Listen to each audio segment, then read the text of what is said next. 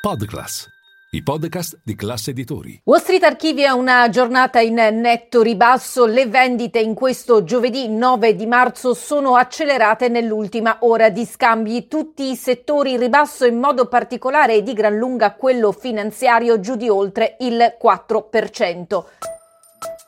Linea mercati. In anteprima, con la redazione di Class CNBC, le notizie che muovono le borse internazionali.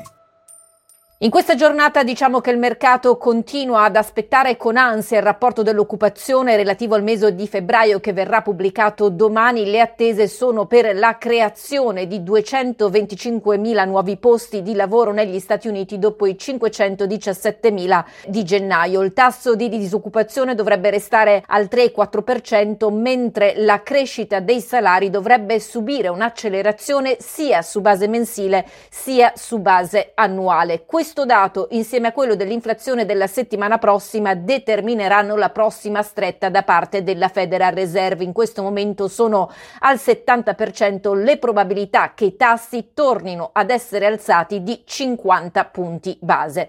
Nel frattempo, a livello politico, l'amministrazione Biden con il suo presidente ha presentato la proposta di budget per l'anno fiscale 2024 che comincerà il prossimo ottobre. È una manovra da 6.900 900 miliardi che prevede la riduzione del deficit di circa 3 mila miliardi in 10 anni, ma garantito che su questo ci sarà uno scontro con il Partito Repubblicano anche perché sono previsti degli aumenti per le tasse.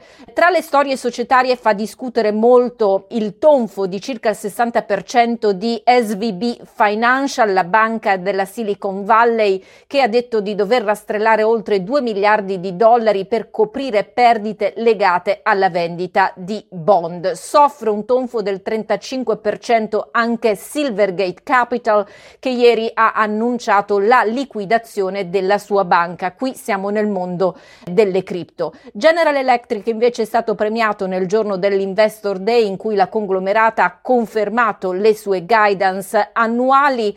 Eh, alle porte di Boston invece INI ha deciso di rafforzare la sua collaborazione con Commonwealth Commonwealth Fusion System, uno spin-off dell'MIT, l'obiettivo è accelerare l'industrializzazione dell'energia da fusione.